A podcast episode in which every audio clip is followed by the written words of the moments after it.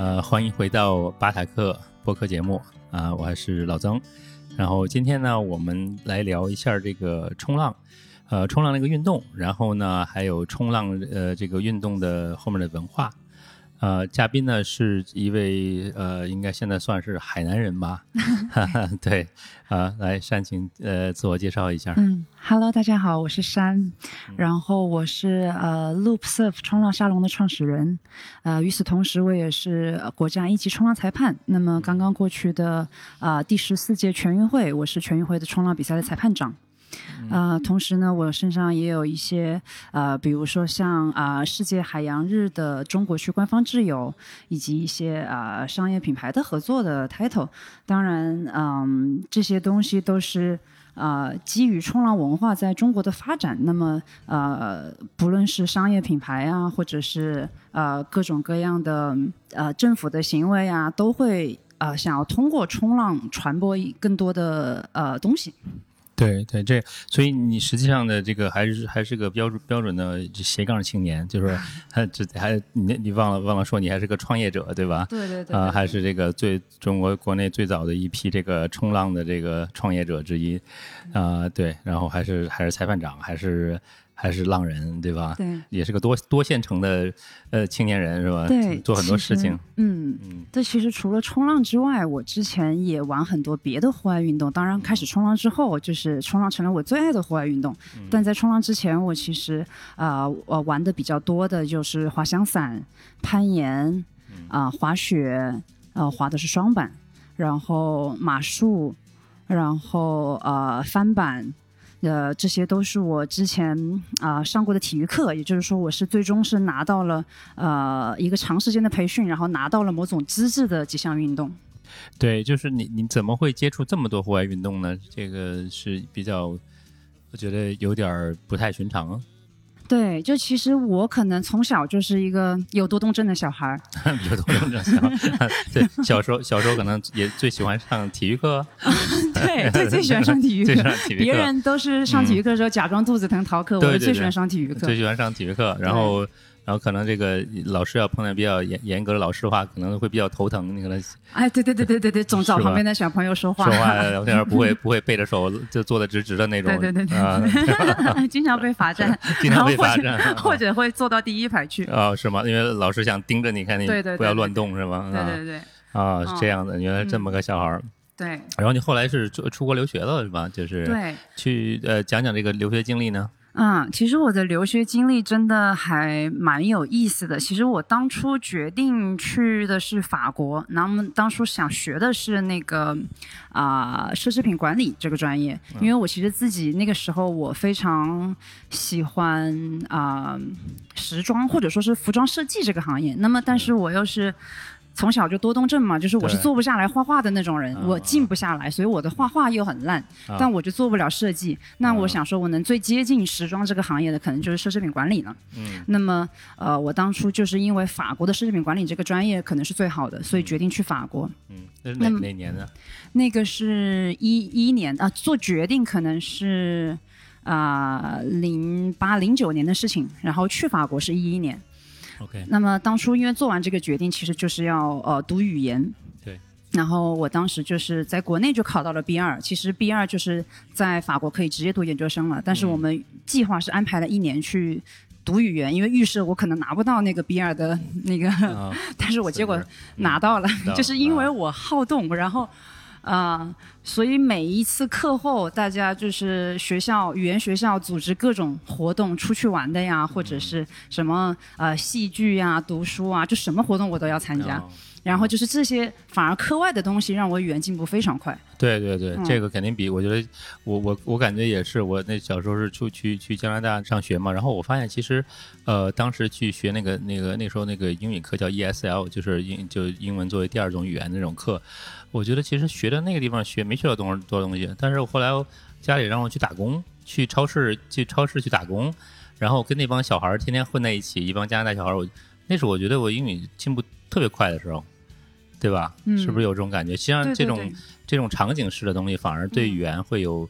很很大的帮助。嗯，因为其实语言的目的就是沟通，嗯。但是你在上课的时候，你可能更多的是记住了一些啊语法呀、发音啊这些东西，它当然是重要的，但是你不去使用的话，你也记不住。就是你去靠自己硬背，像法语里面特别多，就你可能在加拿大也知道一些，因为加拿大第二语言法语嘛，对法语跟英语比起来是有特别多不规律的东西，它的不规律比规律要多太多了，所以你记是记不住的。是是，法语我没学过，但我学过一年的西班牙语，我就觉得这个语言简直比英文难太多了，而且是西因为都是拉丁语系嘛，就是，所以它有很多这种这种呃，就是动词的不同的格什么，嗯，我基本上那就完全搞不懂。但是我发现就是说，其实呃这个当地人他也搞不懂，嗯，对的，对？吧？他你你你跟他聊语法，他也想想不懂，但是，但是好像他就会说，嗯。对吧？就好像有有如果一个外国人来跟你请教请教中文，他问想先问中文的这个正确的语法的这个格式什么样，嗯我觉得咱们可能也得想一想，说不清楚，对。但是你好像说句话的时候，你根本就不会想这个语法，对我下下一句话的语法是不是对的，嗯对吧因为我从小说到大，对。所以所以嗯语言这事儿还挺有意思。所以你所以你其实通过这种课外活动，就跟跟当地的融入当地的文化，其实反而这个语言进步很快。对，然后是在那时候开始接触到运动的，嗯，就其实因为我呃，当然我当时。我们学校特别有意思，就是我们学校可能也是我，呃，那个语言学校是我到至今为止我见过他们体育课、户外运动最多的一个学校。就当时我们选体育课是必修课，我们哦至少得修两节体育课。然后呢，我当时在选择的时候，我发现，哇，有潜水，潜水是我在国内，可能我很小的时候在三亚我去体验过一次潜水。我当时就因为我是武汉人嘛，内陆，虽然我们是千湖之城，但是就是我们离海是遥远的，所以我从小对海就有向往。那么小时候在三亚潜水，我就觉得哇，好美妙，所以我第一个决定就是要报那个潜水。然后后来我第二个选的是啊、攀岩，因为啊水跟山、海和山我都很喜欢。对，然后我选了攀岩，然后我发现啊，还有滑翔伞，然后啊还可以滑雪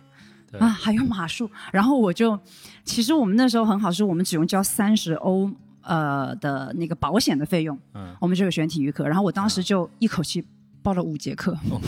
然后，什么都想学是吧？什么都想学，对。嗯，然后，因为这些课都是，它是要占用你的，他们都是每个星期都有一节课嘛，嗯就是占用你的上课的时间的。然后我那个时候其实蛮多时候都在翘语言课语，言课啊，就是嗯我没有时间去上呀，因为我上体育课。对，然后在上体育课的时候，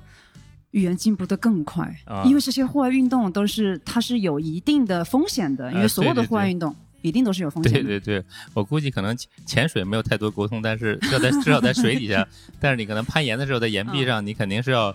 对吧？你肯定是赶快想把这几个语言学会了，要不然下面做保护人听不懂你在说什么就就很麻烦了，对对对吧对？对对对。所以实际上这种环境里学的很快，嗯是吧？对，嗯然后再比如说滑翔伞，它就是我们要憋那个对讲机。啊，那对讲机里面的话，你要听不懂的话，你真的就有可能死的呀。对对就是你要是方向弄错了，要是前面有一个那个热流上来，但是你可能不知道，不知道你真的是有生命危险的。所以就是我在那个时候，我我一定是保证老师说的每一句话我都听懂了，我听不懂的我一定要再问你再说一遍，你什么意思？啊，对所以那个时候语言真的进步非常非常快。哦，那你这个上完了之后就去上学这个奢侈品管理了吗？没有，在那个时候，其实我夏天我在一个奢侈品公司实习，就是我朋友在那边工作，然后他就介绍我进去实习。我实习的时候发现，这个行业可能啊、跟我的想象或者说跟我的性格关系比较大，就是我是一个比较直接的人，嗯。我不太我不太习惯于拐弯抹角，或者是说啊、背后一套正正面对面的时候另一套的这种这种明白。行事的方式。对，然后呃，与此同时，我当时因为我们的潜水课，呃，我们毕业了嘛，然后潜水课我们是要做实习的，就是我们每一项体育课，我们其实上完课之后都要去实习，就是去一个地方短途的旅行五到七天左右，嗯。然后验证大家是否把这个东西学好了。了嗯。然后呢，呃，在这一那一趟去西班牙的，嗯，在巴塞罗那附近的一个前点，我们在那边待了一个星期。然后我在这段时间期间，我发现所有身边喜欢户外运动的这些人都非常的真诚，嗯。大家的沟通方式是非常的美妙的，因为大家都是是被热爱驱动的，它不嗯是被金钱或者是呃荣誉或者是一些虚的东西给去驱动的，而是被热爱驱动的。对对对，所以我发现这种环境让我特别向往。哦对，所以这些人你会比较喜欢，其实是其实碰到你你这个对路的人了，对的，对，的这其实很多很多时候是这个可能更重要，对吧？嗯就是你你因为你最后嗯就还是要跟人打交道的，吧？对吧对还是还是让嗯还是得让。得得得跟什么，就是说跟自自己感觉舒服的人打交道才、才行。嗯所以你实际上是，所所以所以你是本来是要去学学做奢侈品的，嗯，然后最后拐了个弯儿去搞户外去了，是吗？。对，哦，哇，嗯这个这个弯儿拐的比较大 非常非常大，对 但哦是也是也不能说比较冲动的决定吧，就是嗯当时确实也思考了很久，因为是因为这个专业去的法国，然后嗯呃后来决定换到那个呃旅游跟运动的经济策略。嗯然后这个专业它也是非常的有意思，就是我们当时的老师就是那些嗯各个户外品牌的市场部经理呀、或者是运营经理啊什么的。嗯然后我们实习也经常会去到什么滑雪场啊，对以及各种各样的户外的运营的场地对，所以是一个嗯非常实用的专业。那那这户外运动就变成那个课程的一部分了，还是去对对，啊？OK，因为倒不是说户外运动变成课程的一部分，就是可嗯能我们更多的是说去看一个户外运动是如何商业化运营的。哦哦嗯对就是去一些这种户外运动的目的地，对吧？嗯，去看嗯。他怎么他怎么做怎么做来运营。其实法国我去的不多，但是我去去过一次，在那个夏慕尼，嗯，我感觉那可能就是一个一个范例，属于对对对对对对，对就是就是军，我觉得那个那个山山山谷里边那个小镇子嗯。非常好，就各种各样的户外运动品牌什么，然后有住宿，有餐饮，有运动，嗯。然后实际上玩什么就就就是感觉玩什么都有，嗯对吧？嗯。就是你们就会去这样的地方去啊、呃做实地考察，对。因为像这种地方，就是对我们而言是非常有参考价值的。就是其实啊、当然，因为我们那个学校就在阿尔卑斯山脚下，所以我们经常去阿尔卑斯山。那么阿尔卑斯山它是冬天是滑雪，大家是都知道的。但其实夏天大家不知道阿尔卑斯山能做什么，因为夏天没有雪。嗯那么其实像夏莫尼就是一个很好的例子，就是呃冬天当然是滑雪，但它夏天就会做一些啊、很有国际影响力的赛事，就比如说 UTMB 啦，嗯然后就是那种呃呃越野的跑越野的跑步，然后包括还有一些啊、山地自行车的活动，嗯然后还有一些嗯、就是跟雪无关的山上的户外运动，其实也有很多很多滑翔伞。啊，滑翔伞嗯对。啊，就学完之后，你是为什么决定回国呢？没有在那儿待着？啊，那这个其实也有一个蛮长的故事。哦，好吧，嗯 没关系，咱们可以从从头开始讲。嗯 没问题。嗯、其实当时这个我刚刚开始，呃，我在毕业的时候，当时就已经有一个公司在我们这个专业来找人了，然后呃，他们找到了我之后，发现我非常的契合，因为那个时候我最爱热爱的运动是攀岩。然后呢，他们是一个在法国的 NGO 的公司，然后这个 NGO 呢，他们是有一个欧盟的项目，那么这个欧盟的项目里面，呃，它这个逻辑是这样的，就是欧盟花八百万欧元扶持非洲西部的一个呃全世界最大的自然保护区。然后扶持这个保护区的原因呢，是因为呃，这个自然保护区里面很多野生动物，就那个时候我们每天看到呃成群的大象啊、犀牛啊，时不时还有长颈鹿啊什么的，就是这么一片区域。但是经常有动物遭到猎杀，或者是树木被砍伐，就是因为当地居民的啊、生活水平太低了，他们没有钱，也没有图线，呃，没有途径去啊、赚钱，所以他们只能通过这些方式去获得金钱。对，然后呃，欧盟就希望说，哦、用这个钱去发展当地的生态旅游，就是一些软性的，就比如说前面提到的啊、呃攀岩啦，然后骑马啦，然后山地自行车啦，或者是徒步啦，然后以以及在这个当时那是一条山脉，然后再沿着这条山脉，呃，就是我们能做我们叫呃 a b e r chez les habitants，就是住在村民家，嗯嗯。然后这样子就是希望肯通过这种可持续的这种啊、环保的这种旅行方式，嗯。提高当地居民的生活水平。来让他们不去猎杀动物，不去砍伐树木。生态旅游基本上就是，对对对对对，嗯，OK，嗯，eco tourism。嗯，所以当时呃，我觉得这个项目当时可能跟我的也不能说职业规划吧，但是就是它是一个让我很向往的项目。然后我当时马上就答应了，我觉得我可能是在做一件真的有意义的事情。嗯。然后我就开始啊、那个时候就是我在里昂工作，然后里昂跟西非两边跑，我可能在西非前后一共待了有六个月。然后那时候我是真的去住在每一个居民的家里，然后当时就做了一个很呃很详细的报告，每个居民家里可能对游客而言缺什么东西，需要增加什么东西，然后这样的呃价格如何去界定，然后以及呃各种各样的户外的线路，然后怎么去制定，就这些我们当时有做一个详细的规划。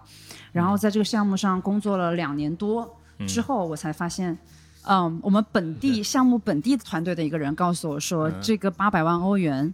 欧盟是需要这个国家叫布吉纳法索，嗯就全世界第二穷的国家，嗯曾经是法属殖民地，然后现在不是了。但是事实上，那个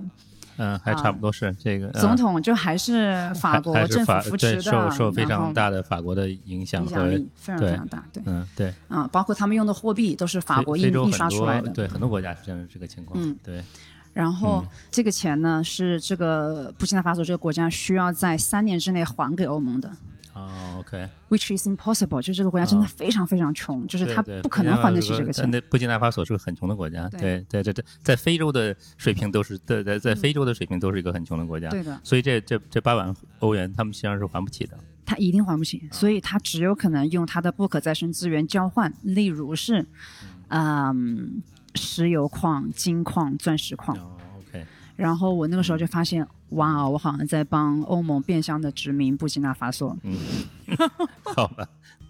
对。这个嗯，这种这种故事好像我也听说过，其实也其实就发生在，但是我没有接触过任何人发生在自己身上的，就就发生在你身上了。对，嗯，就我真的是当时啊、受到冲击挺大的，因为我当时为这个项目付出了特别多的心血，我甚至差点付出了生命。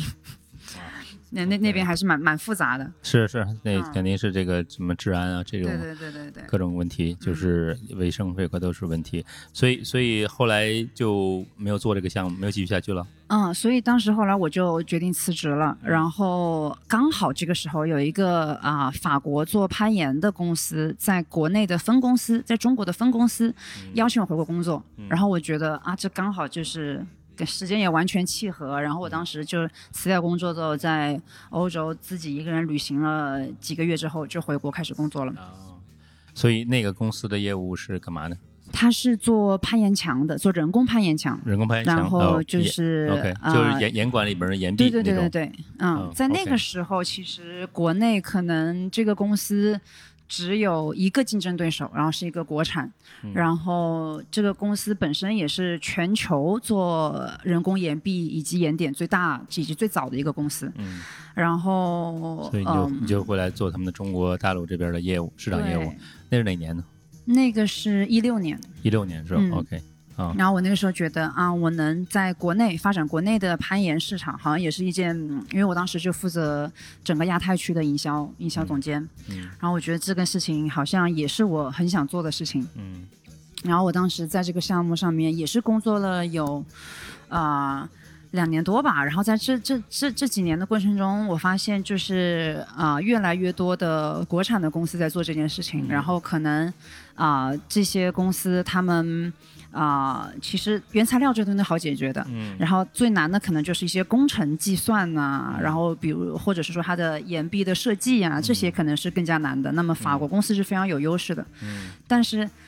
到中国之后，其实我们大部分的项目还是来源于政府或者是大房地产商什么的。嗯嗯那么这些里面又碰到了一些就比较典型的那些问题，就是我发现也是我好像凭一己之力解决不了的。嗯，对结结构性问题是吗？对对对对对对对。嗯然后呃，我就发现这件事情真的越来越难做了，因为它还是我们想传播的是攀岩的文化，但是呃，在这样的环境下，就是可能不论是说价格啊，还是说跟甲方的关系啊，貌似是比你的啊、能力，或者是说比你的别的任何东西都是要更重要的。对对，所以那时候还没有像现在这种到处都在开攀岩馆的这种状态。嗯，那个时候也完全不是这个状态，对对，那时候很少商业岩馆。现在感觉还每每周都有个新都有个新的攀岩馆嗯出现，但但那时候更多的还是一个感觉像个形象工程，所以政嗯府会主导，或者是房地产商会主导这种这种情况是吧？对啊，但这个问题其实我也思考过，其实跟现在的冲浪是有点像的，就是说像现在这种状况，因为啊、呃国产的供应商越来越多，价格越来越低，就是越来越多的个人投资者他可以。通过自己的积蓄去投一个商业严管，它可能面积不那么大，是个报时馆或者什么的，但是它确实严管越来越多了。那么，当然攀岩这个文化就能被更多的人去啊、体验到。那么三号它也可能是一件好事情，对对，这你嗯看怎么来看这个事儿了？对对，所以它在客观上这个这个运动也这个也开始发展了。嗯然后呢，因为它价格也降下来了，嗯也能够到更多的这种可能平常本来玩不起的人，嗯，他也觉得哎这个东西还还够得着了，那其实也也也推广这个运动是吧？对也是个很奇怪的一个现象。嗯对，因为 现在冲浪就是这个问题，就是因为我们其实就像你刚刚提到，我们算是比较早的冲浪创业者了。对。那么在创业的那个时候，就是冲浪是一个完全无人问津的行业，就是我们觉得可能是在完成自己的一个梦想，然后就就是那时候在创业，哎那那个时候咱们咱们可以从那从那时候再说一下，什么时候开始的那个冲浪这块创业呢？那么其实我就或者说你为什么会从攀岩又一下跳冲浪的？这个嗯对吧？从从从山上又跳到海里边去了，就是这个跨跨度又是又是个大拐弯儿，对这是怎么来的呢？嗯，这件事情也蛮有意思的，就是当时我刚回国工作的时候，就是我的同事都是法国人嘛，然后他们其中有几个他们自己本来就冲浪，在法国的时候就冲浪，那么他们就是在我们的公司在广东嘛，就是惠州跟深圳之间，那么刚好也是适合冲浪、方便冲浪的地方。然后我当时就，呃，我我那年过生日，然后他们就送我块冲浪板的生日礼物，哦，然后我就开始每个周末都跟他们一起去冲浪。然后那个时候，所以当时的那在在惠州那边已经有冲浪点了，是吧？呃，那个时候我们是在深圳西冲冲浪，哦，西啊，在西冲啊，对嗯对西冲是更早一些，对，西冲是最早的，嗯，西冲跟东冲肯定是呃，就除了海南之外发展最早的一个，甚至东冲有可能是中国冲浪历史上呃最早发展冲浪的地方，但这个东西当然我们是没法没办法去真正的去验证的，嗯对，我那个时候开始每周末都开始冲浪了，然后因为其实我之前第一次冲浪，我是在从法国出差到台湾垦丁第一次，然后那个时候，嗯，因为那次体验很一般，然后我就没有爱上冲浪，然后但是回国之后，我觉得说啊，好像因为我是上过冲浪课的，我可能就是。啊、再加上我的那个同事们冲浪，我可能就不需要去上课了，我就自己在、呃瞎折腾。对跟着跟着朋友学，同事学就可以了，嗯，然后呢，在这个过程中，我发现我呃，我我可能那个时候以为一道白花浪，我我抓到了，然后我站起来了，就是哇，我已经会冲浪了，嗯，对就是特别有成就感。对然后到后来，我发现，嗯，那好像是冲浪最基础的东西，对对 最不值得一提的东西。对对。然后，嗯，没关系，这个这个其实很很典型的，我我基本上就在这个水平，现在 就是抓了个白花浪，觉得哎挺好，然后呢，然后我学了一年多嘛，现在我感觉就是觉得挺好，嗯，我然后我会了，后来发现哇塞，这基本上也就算刚刚刚刚在在敲了敲门儿吧，就是对嗯，的然后然后你是然后就就从冲浪变成去做去创业去了，对，就是这其实也是一个不小的跨度，我认得好多人冲十几年浪也也还是没有就真的变成嗯从从业者，这怎么会想就是想去进这个行业呢？嗯，就其实说，呃，当时也是因为我在啊、攀岩这个行业，我觉得我可能能做的东西不多了，就是啊、当时的各种客观因素决定的。然后我觉得我可能再加上那个时候，因为我冲浪的频率很高，我已经很少去攀岩了。然后攀岩更多的让我可能感觉是工作，而非爱好或者是娱乐。嗯那么，呃，与此同时，我本身就是，其实我呃特别从小就特别想创业，就创业这件事情对我而言本身就是一个，呃，也能说是一个梦想之一。嗯那么，呃，我其实，在法国读研究生的时候，我还啊、参加过创业大赛，还拿了第一名。哦是。就是我本来对创业也是有热情的，OK。然后，所以在我当时呃，经常在西冲冲浪，然后又机缘巧合之下，啊、有一个场地，有一个很好很好的场地，然后我就决定说，那我就把这个空间拿下来，然后我自己做一个冲浪俱乐部。这样子，我其实最初始的目的可能是说，一个是我自己想生活在海边，我能更多的去冲浪，然后另一个原因也是觉得说，我觉得冲浪这件事情非常美妙，我希望能被更多的人看到，能让更多的人爱上冲浪。对，对。那么当然，我开始之后，我发现。我的教练们每天都在海里，我是每天在岸上对着电脑看着他们在海里冲浪，自己完全没有时间冲浪。OK，可能这样就是大概的过了三个月，嗯，就是呃，我每天都在对着电脑做各种各样的方案，然后对设计，然后搞装修，然后策划开业，然后邀请开业，然后就是各种各样的准备工作，做了三个月之后。呃，那个时候我们接到通知，就是有一个六十年来最大的台风山竹马上要来了。哦，我记得那个，对。然后呢，当时我们就被要求说，好像是九月十三号，因为台风山竹是九月十六号来，我们九月十三号就被要求闭园，就不不可以进入景区了。我们就赶紧在十三号的呃凌晨。就是把所有最后装修的工序全部收尾，就是漆啊什么的全部涂完。还在装修是吗？还在装修。山竹这个台风来的时候，我们原定的开业时间是九月十五号，是个周六。然后那个时候因为闭园，然后我们讲说啊，那我们就把开业推迟一个月吧，十月十五号再开业。嗯。啊，我在九月十六号的早上收到了一个视频，就是我们的 我们的 Loop Version One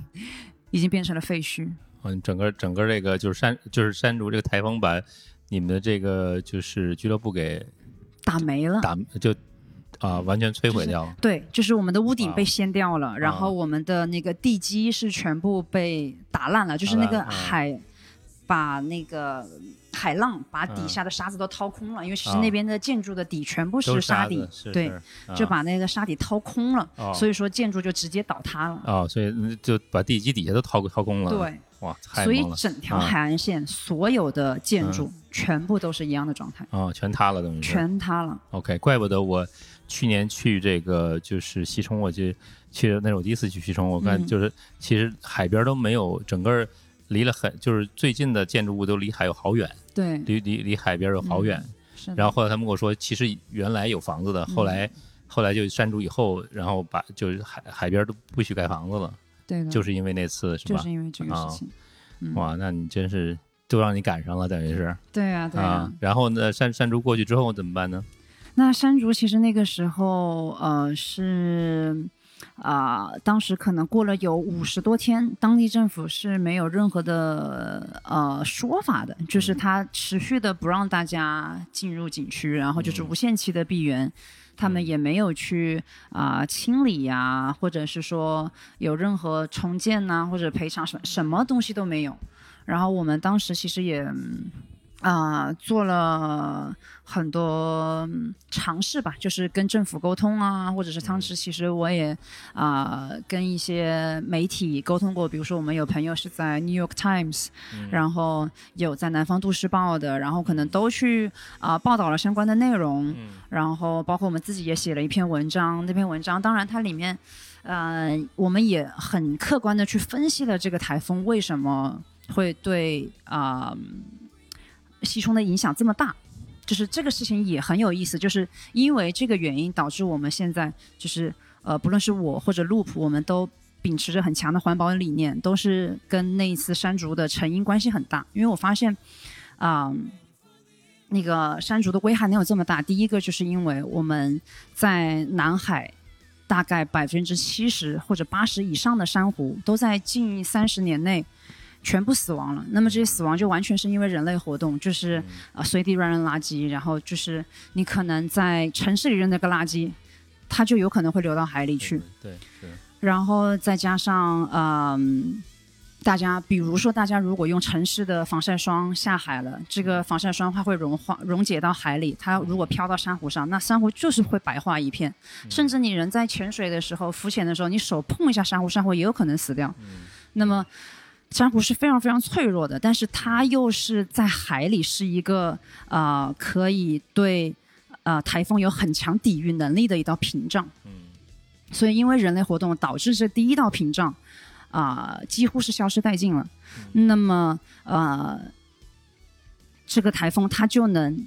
啊、走到海边来。那么走到海边来的第二道屏障是沙子。那么沙海沙这么多年也是因为各种呃国内的房地产业发发展的非常快，那么就各种需要沙子去做呃建筑。那么很多甚至是非法的买卖的呃这些沙子，就导致这些沙越来越少，越来越少，越来越少。嗯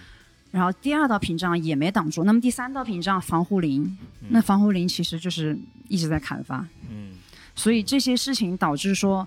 这一个台风能对嗯这个西冲的危害这么这么大，所以我们就决定说，那么我们一定要呃坚持环保的理念。嗯，对，这还是有切肤之痛的，就是对的，对的，受对的。就是就有有这种亲身经历的东西。那那后来那站住之后，后来有什么结果吗？就是嗯，就这个事情，其实到后来，嗯，政府还是没有给个明确的态度。那么当当时是，呃，其实当时挺多，就其实当时西冲是一个一个冲浪乌托邦的一个状态，就其实那边那个时候已经有好几家冲浪俱乐部了，然后大家可能也都知道说这个行业它在那个时候它不是一个赚钱的行业，但是一个热爱驱动的行业，就是我们大家在那边开俱乐部都是因为想要在海边生活，想要更多的冲浪，然后我们希望能尽量。多的去让大家知道有冲浪这个东西，可能会感兴趣，可能会爱上冲浪，然后呃壮大冲浪这个社群这个群体。呃，当时可能就是基于这个赚钱的逻辑会少一些，然后基于热爱的逻辑会多一些。那么它就是一个很纯粹的乌托邦。嗯大家互相也不卷，也没有什么很恶劣的关系，大家反正都在海里见到都打招呼，一起冲浪什么的。然后呃，在这个时候，这个乌托邦就没了，嗯，一下子空了，啪，大家都都也不知道干嘛，对，嗯也那个那边也不能西冲，也不能继续冲浪。然后这时候有一些去了东冲，然后我当时也在犹豫这件事情，我我是不是就是在我刚刚做这件事情，我还没有就是刚刚投入完，然后甚至没有看到任何的回报，以及呃，然后这些钱就直接打了水漂，并且也还没有影响到这人去冲浪，爱上冲浪。然后我就在犹豫，我要不要继续这个行业。然后我那时候真的就是打开了啊、欧洲的招聘网站，我就在看啊、有没有合适我的工作，我要不要回欧洲。哦，要要要要再回到欧洲去工作是吧？嗯然后正在这个时候，就是因为我们之前啊、攀岩是会跟房地产商合作，嗯，然后这时候有一个惠州双月湾的房地产商就问我们说，哎，你们要不要在我们里面开一个呃冲浪俱乐部？嗯然后我当时觉得。呃，那既然西冲这件事情遥遥无期，没有任何的一个交代，那么当然双鱼湾是可以去看看的。然后我去了之后就发现，哎，那边的浪况还不错，配套其实比呃西冲会要方便一些，因为那边就是有楼盘嘛，嗯然后包括吃啊什么的都要要丰富一些。呃，然后我们就搬了过去。搬了过去之后呢，当时那个房地产商说给我们一个海边三层楼的永久性建筑，嗯那么这个建筑非常的漂亮，然后又在海边，然后它真的就是可以满足我对呃一个冲浪俱乐部的所有想象，餐饮啊、酒水呀、配套啊、哦活动啊、呃都淋浴啊、卫生间呐、都有。嗯，然后很好，对，然后我们当时就呃是是那个房地产公司自己花了十八万，就是按照 Loop 的设计语言做了一个设计，嗯。然后啊、刚刚好这个时候是一八年十二月份，然后这个公司发出了一个公告，叫做“活下去嗯嗯，我我大概知道你说的是哪个公司了。嗯 OK，” 对。这个事件对当时嗯整个房地产业的冲击都还蛮大的。嗯，实际上那个时候并并不是因为冲浪这件事，而是因为整个房地产行业的一个一个一个情况，是吧是的，是的，是的。？OK，然后然后等于间接的影响到了你们。对，然后当时这个通告一发出来，就是这整个领导层全部大换届，然后我们我负责当时这个项目的领导也被换走了，就不负责这个这个项目了。嗯那么自然而然这个项目也流产了。啊然后这个公司为了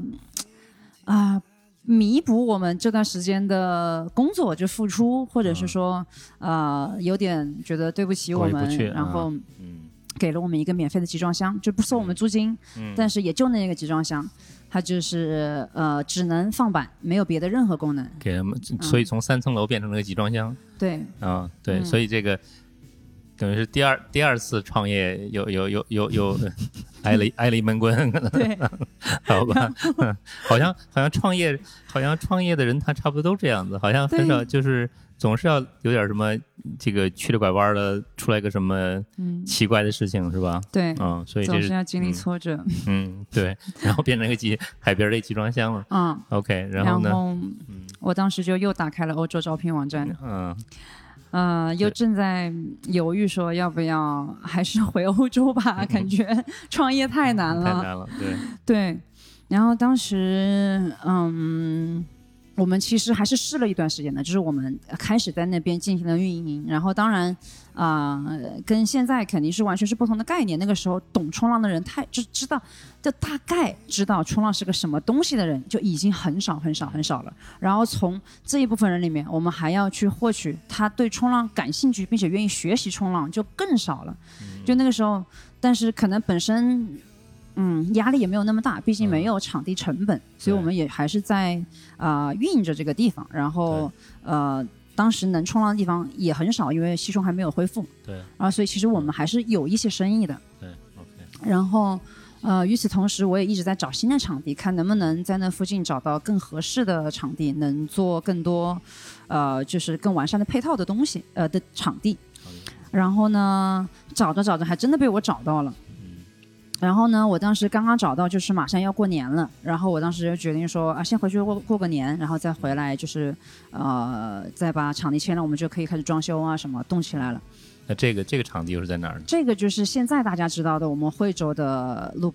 的那个哦，就是现在那个 loop 啊，那集装个店址。箱的那个哦，所嗯以那个就是现在的那个 loop 也是整个就是个集装箱做的嘛？这个对对对对对，是这跟之前那个集装箱有关系吗？就是啊，完全没有关系。完全没有关对系。之前是在啊呃西南岸，因为双月湾它是有呃像双月形状的嘛。对，之前在西南边，现在我们在东就是湾的另外一个另外一头儿，对对对。但是我就说这个，就是你们现在用集装箱来做这个呃冲浪俱乐部啊、酒店啊、餐饮这块儿，呃，是受到以前那个灵 灵感吗？其的实 的的这个启发吗？还是其实没有，啊这是很简单的原因，就是因为啊、现在在海边只能是做临时性的建筑，是不能做永久性的建筑。OK 理嗯解理，解。所以在一七年之后，这些东西、呃就做了这个这个项目，所以它只能是、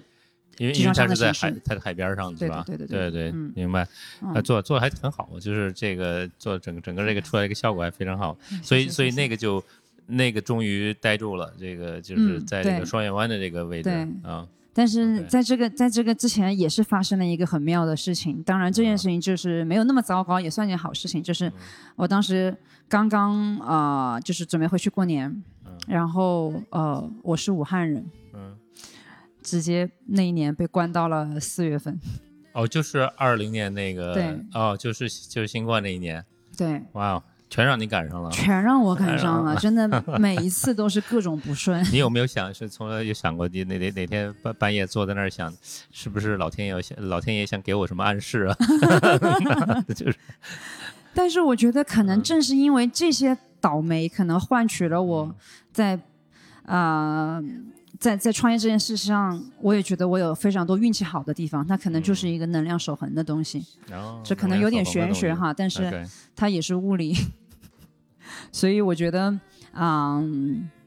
我因为吃了很多苦，所以也获得了很多好运。嗯嗯 OK 就是我们在开这个呃东海岸线的这个 Loop 的这个新店的时候，我们的运气是非常好的。那个时候真的是天时地利人和，就是大家都被关了很久了，然后呃那个时候刚好又有那个综艺《夏日冲浪店》，它在、它在播出，然后大家都开始。啊、因为为了看明星冲浪，然后从而自己也了解了冲浪，然后就知道了说啊，明星都可以去冲浪，就是它是一个啊、有趣的、安全的啊、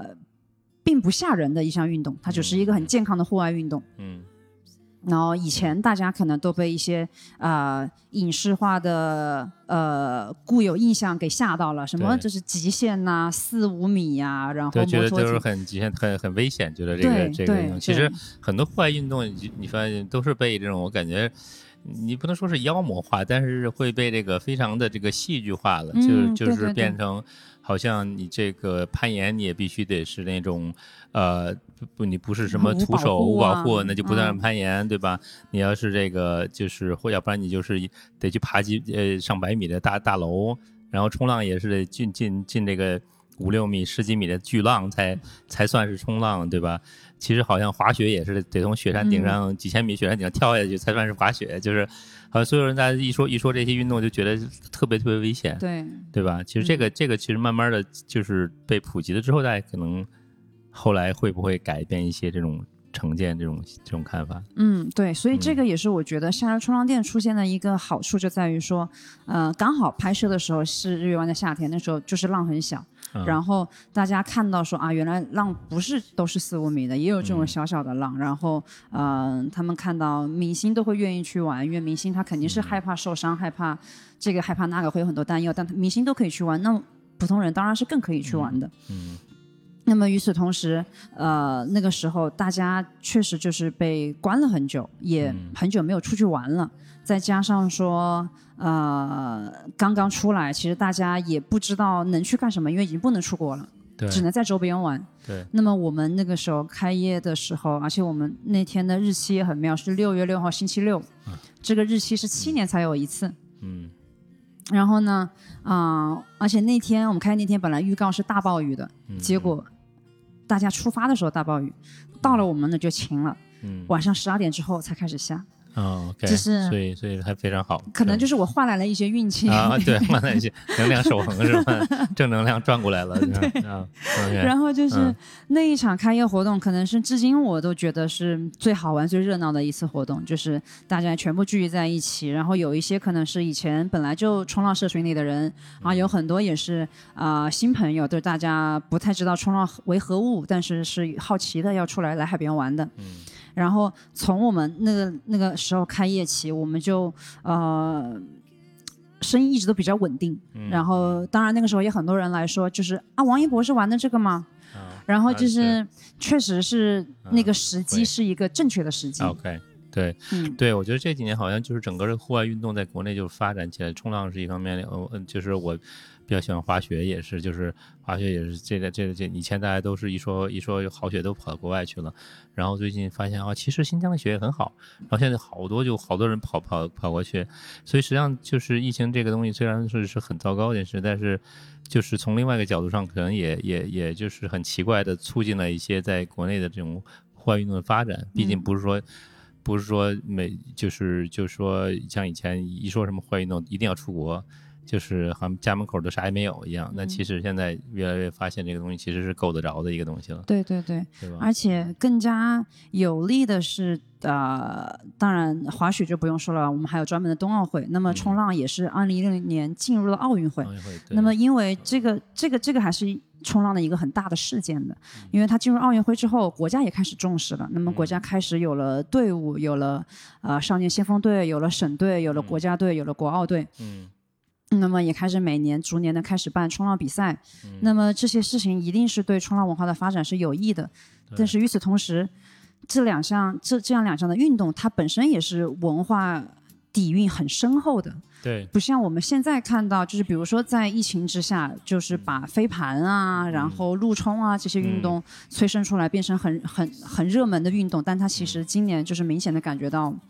就是热热度低了很多。嗯，就是对，就还是它的文化可能短了一点，对，然后冲浪这项运动可能它还是，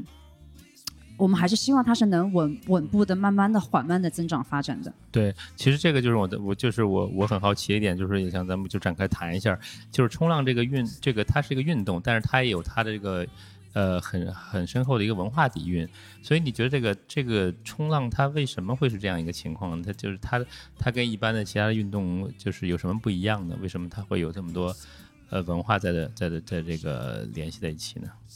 啊，首先因为冲浪它啊的历史非常悠久，它从一七七八年就开始呃被找到呃存在的痕迹，那么。呃，也就是说，在夏威夷，对对对对，最早在夏威夷。然后呢，它慢慢的呃发展到了欧洲，发展到了澳洲。当然，也主要还是因为说那个第二次工业革命。然后一开始的冲浪板是木质的，因为木质它是很庞大、很厚重、很难携带。对。然后因为呃塑料的出现，导致冲浪板变得轻便便携，然后它才能快速的传播到呃其他的各大洲、各大国家去。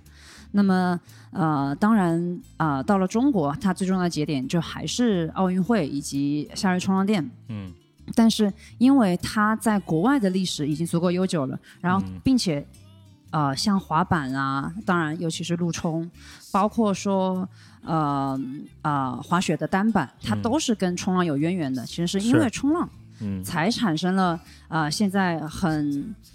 呃，历史同样悠久以及很流行的其他的户外运动。对对，滑雪单板，因为我我是滑单板的嘛，就是说，其实滑单板就是很多时候都是从因为这个美国那边的几个小伙伴。夏天冲浪，然后冬天没事儿，冬天没事儿干，然后呢，就就说在雪山上去试试，嗯，然后再慢慢慢慢发展起来的，对。对，所以它实际上它衍生出了不同的不同的运动，嗯，包括陆陆陆地冲浪板，实际上名字名字就能看出来，很明显的就是从冲浪这个衍生出来的，对吧？所以它实际上它有它有很长一个发展的历史，嗯，然后它也有不少的一些文化，对吧？就像美国那边有一些摇滚乐音乐，这个就是像那个 Beach Boys，专门就是他会做很多这个。关于冲浪文化的一些推广，通过音乐，对吧？然后呢，呃，然后再还会有一些什么电视剧啊，对吧？就是 电影啊，都会都会都，实际上它，所以它不光是一个，就是大家就说一说冲浪就跑到海里边泡着，它实际上在在在上了岸之后，它还有很多东西在在联系在里边了，对吧？对，所以那那其实在国内的话，这个还是比较一个新比较新的东西，就是说就是基本上就可能，呃，也就这几年看。才开始就是大张旗鼓的开始，大家很多人开始进入冲浪，然后，呃，你觉得是就是说入门的话，这个其实大部分人还是在一个入门的一个一个阶段，是吧？嗯，你是裁判，所以我想问问这个专业专业的这个人士，像像我这种，我属于初学的，那我怎么知道我进了从从开始从那个初学开始到进阶了呢？就是说我我我什么什么时候就是怎么，或者说学冲浪有哪几个阶段呢？嗯，其实冲浪。呃，它的阶段可以可以把它细细分的特别特别细，也可以比较笼统一点。那么我们笼统一点说，就是其实它主要分为的就是第一个阶段，就是最初学的阶段，就可能是当然划水它是基础嘛，所以我们在描述阶段的时候，就是预设你已经能自行抓浪了，就是能自己学会了划水，能抓到浪。能抓着浪就不是不需要不需要推板了，是吧？对对对对，就一定是肯定是要经历那个第一个呃推板的阶段。推板推板那属于入门。对对对，那就叫体验嘛，先体验，然后你喜欢上了冲浪，你决定啊继续下去，那么你就要学会划水。嗯。那么第二节课就是学划水，那么你学会划水之后，我们第三节课就是会教你自行抓白花浪。那么白花浪的意思就是，一道浪由涌变成浪，它就会有一个浪壁。那么浪壁是绿色的，哦，所以我们叫这种有浪壁的浪叫绿浪。嗯，绿浪往前走，然后它会溃下来，它溃下来之后变成了白色的泡沫。那么这个时候我们叫它白花浪。那这个时候白花浪它因为没有浪壁，但它又有往前的推力，嗯，所以它是比较容易被抓到，并且呃你能站在板上稳定住的。对，就是岸边上那种浪，对吧？对对，岸边上那种白白，就是就是有这种白水，就扣下来这种这种白花浪，那个叫白花浪。那么白花浪一般在第三节课，呃，是可以自行抓到的。那么可能我们到第六节课的时候，就要学的是抓绿浪。那么抓绿浪它有难度，是因为浪壁它是有角度的，所以你在啊划水的速度、起乘的时机这些都很重要。你要能在那个浪壁上，当然你你。在那个抓到白花浪之后，你可能一开始是走的直线，对。那么下一步你可能可以学斜跑。那么斜跑其实是一个比较容易的啊呃动作，因为你它跟骑自行车差不多，你只要看向哪个方向，你就能往哪边斜跑。嗯。啊，这个就是板子是跟着你的视线走的。对的，对的，对的。嗯嗯。然后这个之后的阶段就其实是很复杂了。因为你可能在所以这这到了什么？到了呃，这算入门了吗？这个就算入门了。如果你嗯能抓到白花浪，并且能呃直跑斜跑啊，就就就能算入门了。然后这之后，因为它其实有一些分支，当然在刚刚学会抓绿浪，你可能还不一定能能确定自己更适合哪个方向。就是啊、呃我们稍微细一点分，就是呃粗分是 New School 跟 Old School，、那么 New School 就是现代风格，Old School 就是复古风格。嗯。那么 New School 就是啊、呃大的转向、暴力的动作，然后 Old School 就是优雅的、缓慢的、呃、chill 的走板，所以基本上就像像奥运会那种、那种运动，算是 new 嗯它是 school，New School 的，对，就是现代风格竞技比较对，你可以嗯。看到他在浪尖上就是拐弯儿啊，就是很很大幅度的拐弯儿。对，然后甚至现在、呃，经常拿到呃国际比赛冠军的，可能都是更擅长做空中动作的那些巴西人。OK，对，就是他是更加暴力的，然后嗯速度更加快，力量更加强强。强调的是力量和速度，嗯，速度、力量、流畅性。嗯流畅性啊。对，然后呃，这个这个这个就是短板的，呃，这个是 New School 的短板。嗯，当然，短板它也有 Old School，嗯，那包括长板也是，长板它也有 Old School，也有 New School。就哦当然用长板做 New School，可能难度是会要更大一些。对对，因为嗯长板不太好拐，不要转转向嘛。嗯啊，所以就是会有高性能长板，那么它就是速度快的、薄一些的。它虽然长，但是它还是可以做大幅度的转向、转向那。是不是需要浪也更大一些，对，就是浪浪更大会更呃容易一些，更容易一些，对吧？嗯 OK，那那所以我，我呃，这个还挺有意思的，因为我一我的一个认知就觉得呢，可能是这种呃这种复古的都是用长板的，嗯，其实不是，但不一定的是嗯吧？对啊因为这个东西它其实有一个历史上的呃一个很有意思的转变，就是跟其实跟时尚潮流是息息相关的。就刚刚我们不是有聊到说，其实冲浪跟很多文化相关，嗯就不论是音乐啊、潮流啊、艺术啊，嗯它都都有冲浪文化的体现方式。嗯那么呃，其实，在一段时间，就是呃，其实是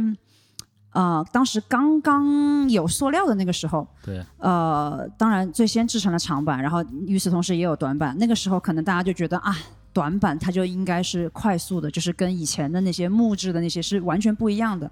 然后呃，要做更大的动作。但后来有段时间，然后复古又回潮了，然后大家就觉得说短板上面也可以优雅，也可以跟长板一样，也可以是缓慢的 chill 的，短板不一定非要是暴力的。OK，然后就这种这种过程循环往复了几次，哦，就是有时有一段时间啊、呃 New School 更潮流一些，一段时间 Old School 更潮流一些。嗯。所以在现在啊、我们现在这个阶段，它其实甚至是根据 ISA，就是 International Surfing Association，、呃，国际冲浪协会，就是是奥委会呃里面呃负责规定冲浪规则的一个机构。嗯。就这个机构在啊一九年还是二零年的规则里面，它就是很明确的说了，然后复古风格在长板里面，嗯。它的分数的占比是百分之六十，也就是说复古是比啊、现代更重要的风格在长板里面。里边啊。那么呃，这个规则出来之后，其实复古短板又开始重新潮流了起来就是因为那么啊、长板复古是被更看重的，那嗯。么我们短板也可以跟着复古起来。哦这样子，就是这个潮流一直在变，对。对对对，就是就是在其实就也就是体现在呃玩的人的多少会有些嗯，就是或者就嗯。是呃就进门了之后呢，再进阶可能你就可以学 学这个这个这个就现代的和复古的，嗯然后选就不同的长短的这个对。板子，对，因为呃板确实也有很多不同的长度选择。其实啊、呃除了长板、短板之外，还有中板、方 board。那 fun board 其实就是它和更更介于两者中间嘛。对，它既可以走板，它也可以做大的转向，嗯。但是它又不会像短板那样，你可能需要经历一个很长的痛苦期，嗯。要在里面你要稳在板上，你要坐板，你要划水，对对对。那个中板的痛苦期就会短一些。，OK，我现在就在那痛苦期里面，对对，真的是很痛苦，就是这个，就是。对对，真的很痛苦。滑滑水发现哇，这简直比长板嗯那个难了好多，就是不对这板真的不走啊，就是所以所以，但是也挺也挺有意思的，也是一个也是一个我觉得对于我这种理工男来说，也是个解 题的过程，就是这个啊啊，这个东西还挺有意思。所以，所以其实其实就是说，你进进了门之后，就可以开始往不同的方向自己的爱好发展。可能这个板子也跟也跟就是说当地的这个就是浪的浪况有关系，嗯对吧？比如说我我前两周在舟山，舟山那边一个经常在那儿冲浪的一个日本的朋友就跟我讲，哦，这个地方你需要这种板子，你那个板子其实到这儿不行的，然后给我讲半天。嗯所以所以板子跟那个本地的浪况有关系。对的，对的。所以啊其实，在国外冲浪圈有一个很重要的职业叫削板师，嗯，就是每一个浪点都一定会有一个 local 的削板师，就是本地的削板师，他是最熟悉我们这个浪点的浪况。嗯那么你想要用最适合这个浪况的板，肯定是有这个本地的削板师削出来的板是最适合的最。适合的，对，嗯所以这这个，所以呃，所以冲浪也是跟这个地域非有非常的呃强相关的一种一个一个一个运动，对吧？嗯那说这个说运动之外，就是说还有就是说冲浪还有一点呢，就是说它是一个有自己的一些规矩的一个运动，嗯对吧？感觉好像就是我一。之前就就觉得，就是说在，在开始玩这个运动之前，我觉得大家好像都差不多，就是在反正水里一大堆人挤来挤去的。但实际上呢，还是他他是有他自己自己一套这个规矩、一套礼仪的。对所以冲浪这个运动呢是什么样子的呢？啊，冲浪的这个礼仪其实，呃，当然它的这个规则在国外各个不同的地方都是有一个啊、本地化的一个变化的。就比如说，可能在夏威夷，他们的本地主义会很严重。那么意思就是说，你可能作为一个外来的人，他们可能本地的 local，他可能真的就是会不让给你浪，然后你如果要去跟他们抢浪，你可能上岸之后就要遭一顿毒打，甚至可能海里面他可能就会 啊，去砸你的板。哦这个是有可能发生的啊事情哦，是吧？当然，它不是百分之百发生的。啊，就就是是是不是那种就是那种人特别多的？我看有些地方就是感觉海底全是人这种情况，嗯，嗯，是吧？当然就是，当然抢浪这件事情本身就是不对的啊，但是就是有一些 local 主义很严重的地方，它甚至是不允许你去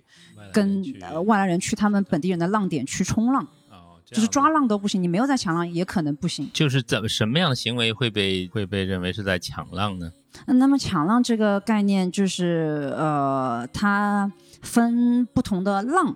就是浪况最主要的就是浪是它由地形去决定的嘛。那么最主要的两种地形，一种叫呃定点浪，定点浪就是它可能旁边是因为有礁石或者有一个堤坝，它是一个啊、它海浪撞击到这个东西就形成了一个固定的往单边溃的浪头。啊，那么这种浪上，它一到浪上是只允许一个人下的，哦就是最接近浪头的那一个人，嗯，啊，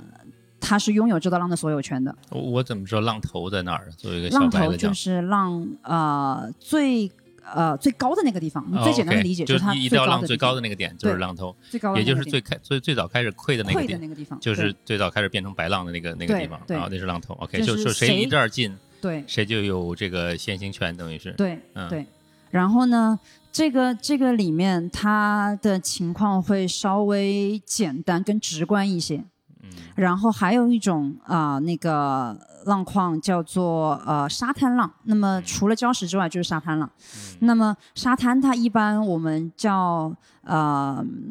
双溃浪，就是它是往两边溃的，嗯它是一个字母 A 的形状，它往两边去溃。两边溃，对，那么这种时候就允许在浪头上，如果两个人同时起乘，他们只要是分往两边走，是互相不影响的。啊但是如果说他们同时起乘，啊、都往一边走，那么就一定是有一个人是有问题的。嗯。那么在这种情况下，是优先做出了转向选择的那个人，就优先起乘并且选择了方向的那个人嗯，是拥有这道浪的。哦另外一个人他就一定要收板，就谁谁先站起来，谁先站起来转向，谁就对谁就是这道这嗯，站起来并且转向。呃，嗯并且转向。对因为如果先起来转向的那个人，那另外一个人看到了，他是可以选择另外一个方向的，嗯，所以是优先做出转向选择的那个人是拥有这道浪的。对，OK，有道理。嗯，对，但是这个情况下，它其实也有很多很复杂、很很没有这么简单的情况。嗯那么，呃，还有一个很重要的原则，这个是比赛里的规则，叫做在不影响对方得分可能性的情况下，嗯也就是说，我们两个人确实都起秤了，但我们可能中间有一段距离，那么这一段距离，我是还是可以做动作，你的那个位置影响不到我，那么你也没错。但如果你的那个位置是我能做一个动作很快到达你那儿，然后因为你在那儿影响了我做下一个动作，那么你就是有错的。啊，OK，所以所以你们比赛的时候会碰到这种情况吗？还是说只是在大家玩的时候才会碰见？就是其实我们现在因为冲浪文化还不是那么的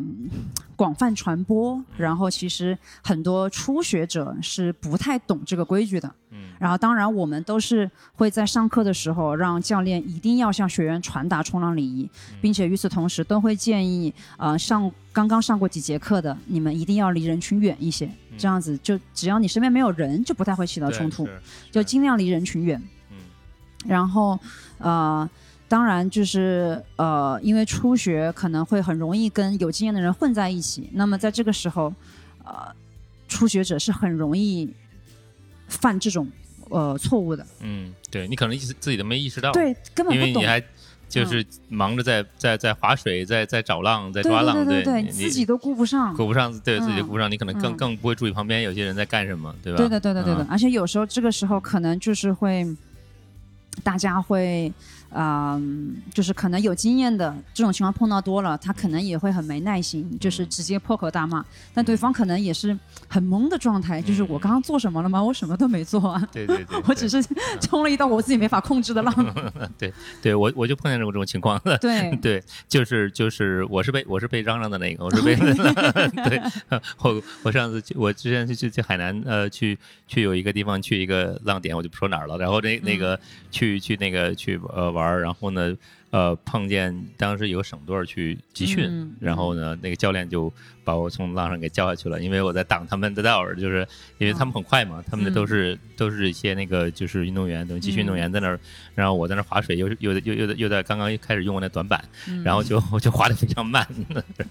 然后就会挡着他们，但我自己也不知道，就是所以后来还还挺有意思的，就是也会有这样的一些情况发生。那那对于你对这个你对这个初学者有什么有什么建议呢？就是。怎么能够又，呃，能够又愉快的享受这个浪，又又不跟其他人发生冲突呢？嗯，那其实最简单的办法就是我们刚刚提到的，就是尽量远离人群。当然，有时候可能客观的浪况，或者是说，呃，你本身作为一个初学者，你可能对于远离人群这件事情，就是本身是会害怕的。你可能想更更接近人群，免得你可能对安全问题，免得这样子，你可能你出了什么事没人看到，这些都是可以理解的。当然，就是。嗯，但其实这个情况，它还是除了远离人群之外，很难去解决，就是因为初学者，你很多时候自己控制不了。嗯。就其实你有这个意识，嗯，你知道说我不能抢这道浪，但可能你的那个位置刚好是一个浪溃掉了的位置，你就是会被白花推着往前走，你不会收板的话，你可能没有任何选择。对，就被被推上浪去了。对。所以这个这个真的，我觉得他唯一的办法就可能是。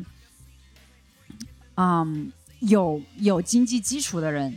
我肯定是会建议说，你在初学阶段尽量是能找教练陪同的，这个是最好的。OK，因为教练会帮你看着，对，教练会告诉你，你这时候该怎么办。然后教练至少可能他也可以帮你在呃把你和呃那个呃会冲浪的人之间隔开，然后呃教练也可以保护你的安全。对对。嗯。那么在呃不是有那个预算，说我每次冲浪我都要请个教练，我可能就是想要自己租个板，就是我会有一点基础，然后我想自己租个板，自己玩的更自由一些。那么最好的解决方法一定就是你还是远离人群，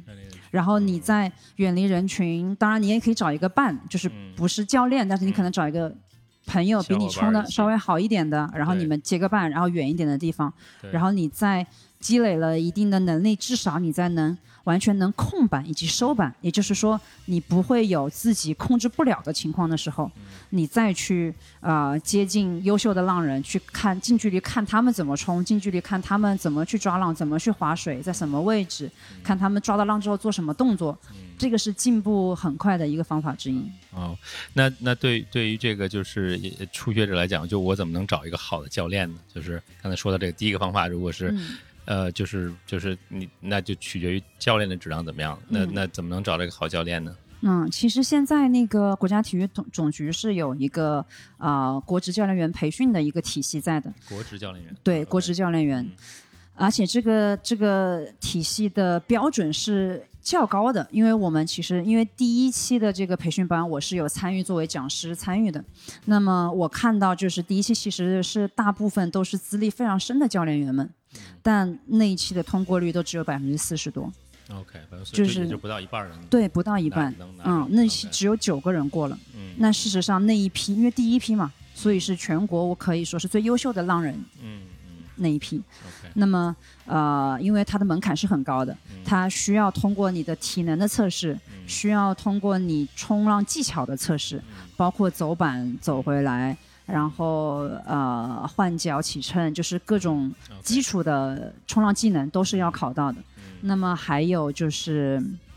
啊，你的理论，你对于冲浪历史的了解，你对于冲浪文化的了解，以及你对于啊天气呀、地形啊这些所有跟冲浪相关的知识的了解。嗯。那么呃，以及还有一个教学的模拟，就是你在教学中你的表现也是被考核到的。OK，就是所以自己滑自己冲的好还不行，就是还得还得会教才行。对的，对的，对的。所以说，在这这这四个角度，就是非常全面的考核下，其实能通过这个考核的，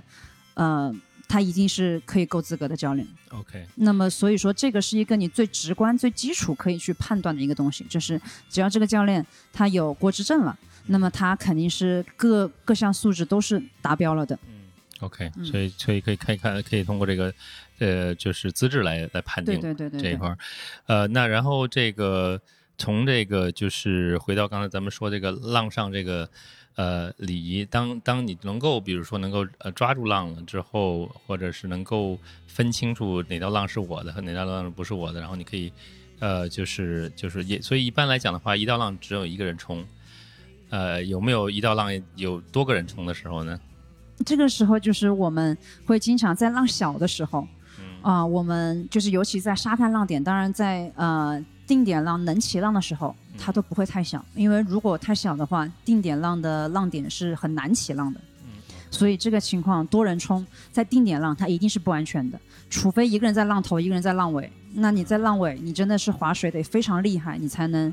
就是体力非常好，你才有可能抓到这道浪。那么你可能是影响不到在浪头那个人的。但除了这种情况之外，而且一般在浪头起身的人，他是可以非常快的到达你这个位置的。对，因为它它实际上就是它有一个这个浪的这个推着它啊，对，力量会比较大。对，所以啊，定点浪是肯定不建议双人一起或者多人一起，除非说啊都是非常非常厉害、非常顶尖的，他们都知道对方在做什么，并且不会跟对方撞上的，那个是可以的。嗯，优秀的厉害的浪人。那么在小浪上，就其实我们是很容易，就是说大家一起抓一个 party wave。这个也是冲浪的文化之一，就是啊，冲浪是愉快的，我们是可以分享的，我们是啊，当然前提是你可能要互相认识，然后都大概了解对方的水平，不然就是可能也很容易发生危险。对对，就是一个一个派对浪，这样的话就大家可以一起玩。对我上上次在那个在在日月湾比赛的时候，我当当时去看，但那时候你看，我记得那次你还是评委，嗯，对对裁判，然后呢，就就有大家在就跟趣味比赛一样的，其实就特别开心。我觉得就好像能够能够抓住冲浪这个运动的一个一些一些根本，就是它不是一个好像非常。嗯，很痛苦的这种一种一种像类似于举重这样的比这样这样的一个体育运动，嗯，它实际上是可以很快，就是这个运动过程中可以很很快乐，是的，对吧？就是这个，就是所以所以这个你就也也就是你觉得有就是在在在中国这个冲浪运动虽然发展时间比较比较短，你觉得会是你觉得再往下展望几年，你觉得会是什么样的？或者你希望中国的冲浪运动会会是一个什么样的发展呢？嗯，就像刚刚说到的，就其实那些什么冲浪礼仪，它听起来是很严肃的东西，但事实上，它是一个呃，因为冲浪它是一个很平等的运动，就是每个人在大自然面前都是平等的，所以会有这个冲浪礼仪，是告诉你说每一个人都有平等的抓浪的权利，不是说只有一个人能永远不停的抓浪。对，其实这点特别好，就是说，其实你在水里边，谁也不知道你身家有多少钱，是的，是的，对吧？你就在每个人都就就是一个板子，看起来都差不多，对吧？所以它是个很很很，其实是一个很很平的、很平等的一个一个运动。所以，所以在在国内，就你觉得这个是不是呃，就是也也是它的运这个运动的一个一个一个就怎么说呢？一个魅力之一呢？就是就是说不会有太多，不像在在城市里边可能。呃，大家看哦，你开个什么车，或者是你家里是买一个什么样的房子，或者在什么地段，大家就马上就会觉得哦，你是有一个一个概念，你是哪一个这个所谓的阶层的人。但实际上在自然里边没有这个概念，其实就是这山呀海呀并不会了解你的在在你的这个这个经济地位是什么样的，嗯，对吧？对。就其实之前在国内办过一场那个冲浪比赛，就是有很多啊国外的很厉害的大神啊都参加了这个比赛，是一个复古长板赛。那么其实当时这个比赛啊结束的时候，就有一个我可能是当时拿了冠军的一个女生，就说了一句话，就是啊就是最好的浪人，就 the best surfer，最好的浪人就是在水里获得最多快乐的那个人。嗯。这其实这个是好浪人的一个一个一个标准，并不一定就是说技术最高的那个那个人，或者是那天抓了最大浪的那个人。对的，对，所以所以其实对我觉得也有人给我讲过，就是说其实海海这个浪是大自然给给的馈赠，嗯，对吧？你如果看这么看这个事儿的话，实际上你你就是你要就可以去享受这个这个这个礼物，就是大自然给的一件礼物。嗯，然后所以所以我觉得也也其实也帮助我，就是。很接受了这个，有时候会没有浪这个这个现实，就是说，以前我就会到海边，我发现没有浪就会很生气。嗯，对，就是就是就是城市人的一种惯性思维嘛，就是说我跑过来了，那那那那你应该就好像说，哎，我我到迪士尼我买了票，你你你这个你这个这个对吧？你应该开开开业才行，对。对吧？其实大自然没有开业这个概念，对，它就所以所以如果你把海浪当做馈赠的话，你其实得到快乐会更多一些。是的，是的，嗯。嗯，所以我觉得说，我可能希望冲浪未来在中国的样子，就是说，当然有更多的人爱上冲浪，呃，与此同时，呃，当然虽然前提就是冲浪它是一个很看天吃饭的一个呃运动，都不说行业，因为就像你刚刚提到的，没浪你就是没有办法，但是有浪，可能全国也就那么一些浪点，呃，能冲浪。它数量没有那么多，当然也有更多的可能是待开发的，可能是还有一些我们都甚至还不知道，嗯，但是它可以冲浪的地方，所以我当然是希望这个冲浪这个群体是越来越大，然后大家啊能够通过热爱冲浪这项运动，并且与此同时去发自内心的去保护海洋、保护大自然，因为就是。冲浪就是大自然的馈赠，对。然后与此同时，我也很希望说，就是啊，可能在未来的，我觉得有可能下一届奥运会，中国运动员是可能有希望能入围的。那么中国在冲浪上的成绩也能被世界看到，就是冲浪在中国在冲浪上真的是花了很多努力。然后，呃，可能冲浪就能变成一个更加大众、更加平民的一项运动。大家去海边，可能就不是说啊躺在沙滩上，或者就是呃待在酒店里，而是真的可以去啊接触到户外，真的去和大海融入到一起，亲密的接触一点，对对对，亲密接触，对对对对对，行，非常好。所以，所以我希望也是就是通过像你们的推广，或者像咱们这这一这一代人这个。呃，这做做冲浪这个运动的推广，能够更多的这个国人能加入到冲浪这个运动里边来，呃，然后最后回最后呢，我就想回到咱们这个刚才说的这关于这个你这个整个这个经历，这个创业的经历，就是你你算是现在你看在在惠州，就是现现在最最最最早是呃在这个就是深圳西冲，然后又到了这个。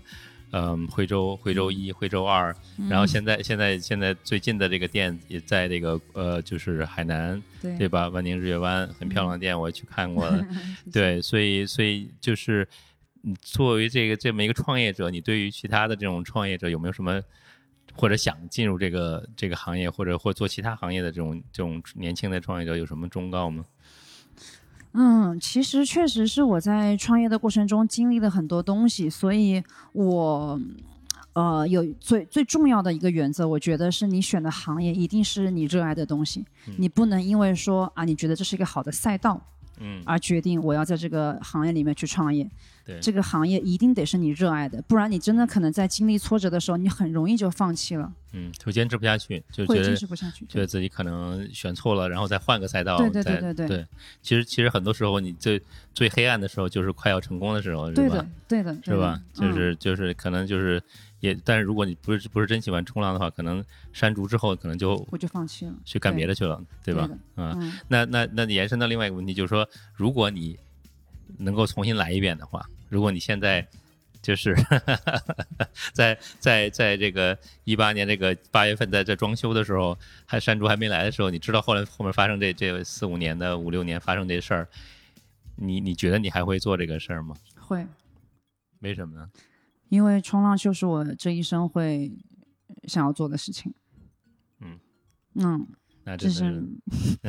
对，因为其实 蛮多人问过我类似的问题，就是可能因为啊、呃我们现在也做了日月湾店，然后我们日月湾确实这家店是在国家冲浪训练基地里，那么它是一个啊、非常非常大，以及一个环境非常好的地方。那么我们也因为这个。这个这这个地理优势，或者是我们呃呃是啊、亚洲最大的冲浪综合体啊什么的，我们获得了更多的关注。然后其实也有很多啊、嗯